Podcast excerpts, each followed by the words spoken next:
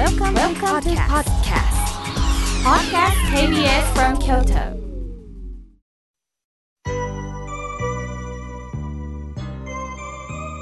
さあここからはその命のお言葉をいろんな方からメッセージをくださいましたので心を込めて紹介させていただきます。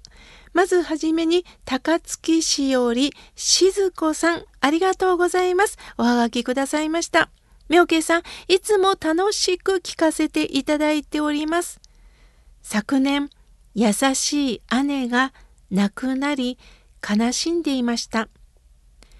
姉の孫から形見分けにカバンとか他のものを送っていただきました。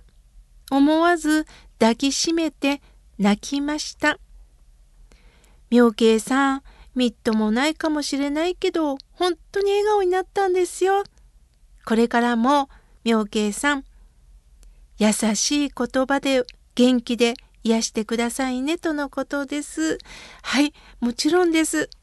お姉さんの形見分けできてよかったですね。それをわざわざ郵送で送ってくださったお孫さんもお優しい方ですね。ただのものではないんですものね。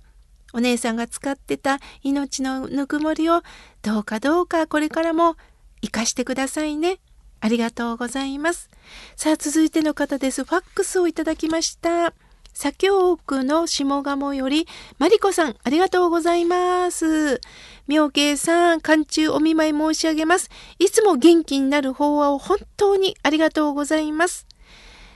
全国の女子駅伝で京都チームは優勝しました。寒い中を一生懸命に走っていました。また、いろんな方の走ってる姿を見ながら、よく頑張ったなという思いでございますとのことです。そうですか。あの、ちょっと途中ね、ファックスが切れてしまいまして、全部、あの、紹介しきれなかったんですけれども、マリコさんのね、優しい思いやりのお言葉が、肉質がですね、私にも伝わっております。私もね、応援したかったんですけど、テレビを通じて応援させていただきました。ありがとうございます。さあ、続いての方です。メールをいただきました。え、大阪より宮子さん、ありがとうございます。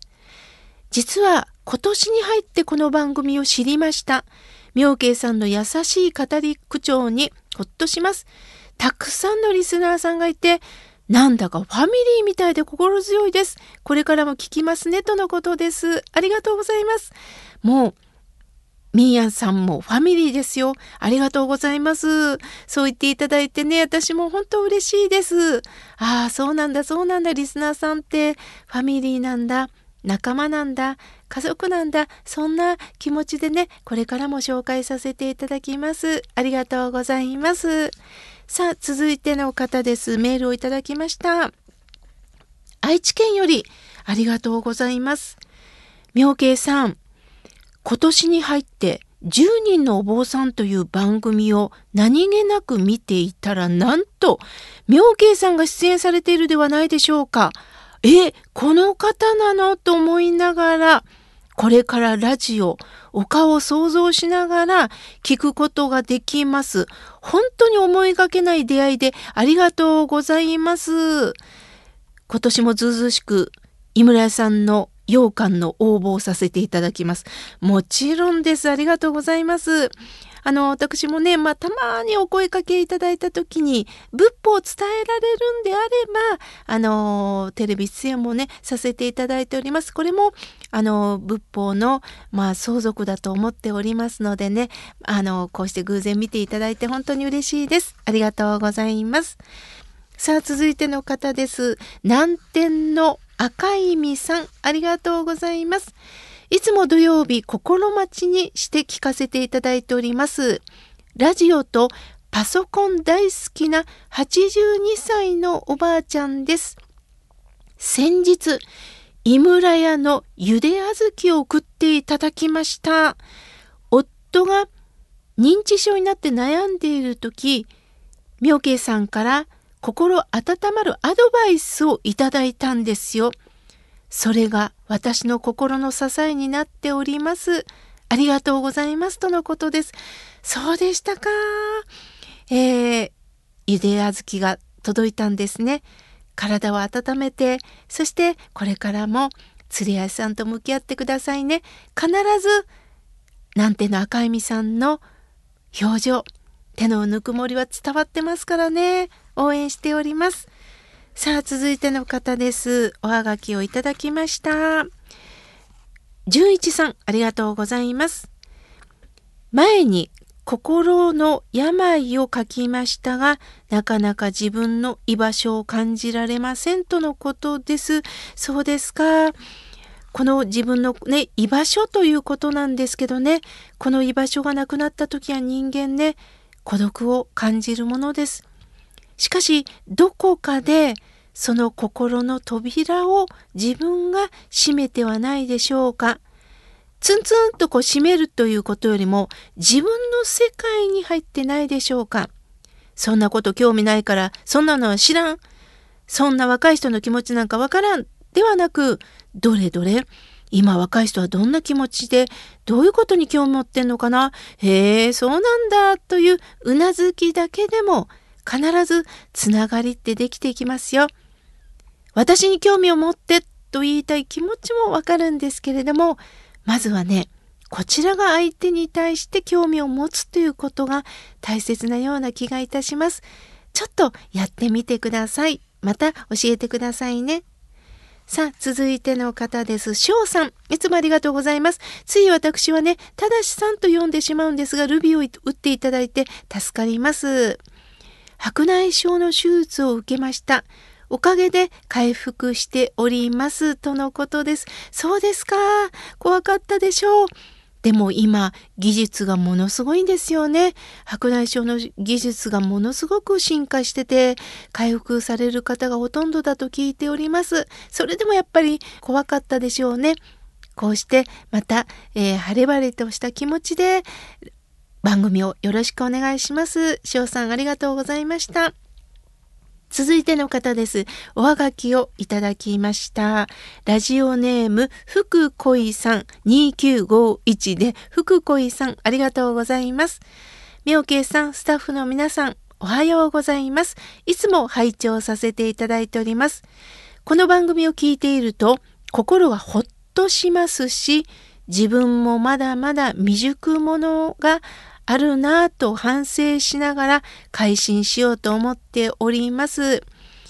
以前、反発心と心の使い方、とっても勉強になりました。冬の寒さまだまだです。どうか体には気をつけてくださいね。素敵な服が届きますようにとのことです。あ、ありがとうございます。福恋さんっていうのはね、私たちも服が届きますようにという気持ちを込めておはがきくださったんですね。長浜の方も寒いでしょう。もうなんとか乗り越えて春待ちましょうね。ありがとうございます。さあ、続いての方です。おはがきをいただきました。今年も京都ラジオ楽しませてください。今年私は84回目の正月を迎えました。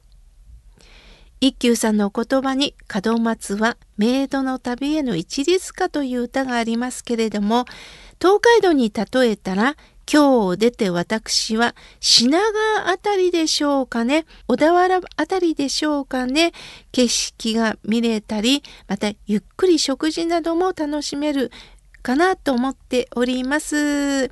周りの人に感謝をしておりますとのことです。ありがとうございます。おきばりやすさん、いつも心を込めてありがとうございます。本当年齢とともに見る景色っていうのは違うんですよね。若い時にはなかなか景色を見る余裕がなかったのが、この年になってようやく周りを見渡せるようになったっていうのありますよね。ああ、おきばりやすさん、素晴らしい例えありがとうございます。さあ、続いての方です。みこちゃんさん、おはがきをいただきました。大阪よりありがとうございます。3年ぶりかなもっと経ってるかも。土曜日の8時は KBS 京都楽しみにしております。公開録音に行きたいんですけど、全部応募から外れてるんですとのことです。そうだったんですか。申し訳ございません。今年はできたらいいなと思いながらね、あのスタッフと、そして井村屋さんもできたらいいですねって、あの、メールもくださったんですね。本当その日を私たちも、あの待ちながら決まりましたら皆さんにお知らせしたいと思います。ありがとうございます。さあ、続いての方です。おはがきをいただきました。たかしさん、みょうけいさん、番組スタッフさん、井村屋さん、いつも土曜日の8時心待ちに楽しんでおります。4ヶ月ぶりの当初です。今年は厄年なんです。お寺ではどのような祈祷がありますか新種大谷派はするんですかとのことです。はい。まあ、あの、宗派によってはね、あの、役なんてどっか飛んでしまえということでね、祈祷なさるところもあるでしょう。浄土真宗は、真宗大田に限らず、浄土真宗は10羽あるんですが、厄払いというのはね、ないんです。なぜなら、厄年だけに払うことはありませんということです。あの、都合よくね、鬼は外、福は内ではないんですが、その気持ちはわかるんですけどね、その時、仮に嫌なことがあっても、それは役だけのせいではないんです。たとえ役年であってもなくても人間って生きてたらね何かあるんです。嬉しいこともあるけど失敗もあるんです。私もねある占い師さんから今年は最高な年よって言った翌日財布を落としましたからね するとあのその方にまた占い師さんのところに行って「昨日落としたんですけど」って言ったらいや、財布でよかったわよ。あの、あなたの全財産取られずに済んだのよ、なんて言われたので、まあ考えようだなと思ったことがあります。昔なんですけどね。そのように、あの、役っていうのはね、自分が与えられたお役がつくという意味でもあるんで、その時にはそうか、そろそろそういう年齢になりましたか。じゃあ責任感を持って、ある時には力を抜いて、ぼちぼちやってみようかな。そんな力の抜いたような、あの、生き方をするといいようですよね。さあ、続いての方です。森山の菅尾さん、お手紙いただきました。私は浅田会長の大ファンです。出演された時の言葉をノートにしています。そして中島社長がネットに出ておりましたね。壮絶な人生だったんですね。私は中島社長と同じ年です。大ファンです。井村屋さんのファン、心が笑顔になるファンです。よろしくお願いしますとのことです。ありがとうございます。ここまでね、お手紙を丁重にいただきました。まだまだたくさんのメッセージがありますが、来月紹介させていただきます。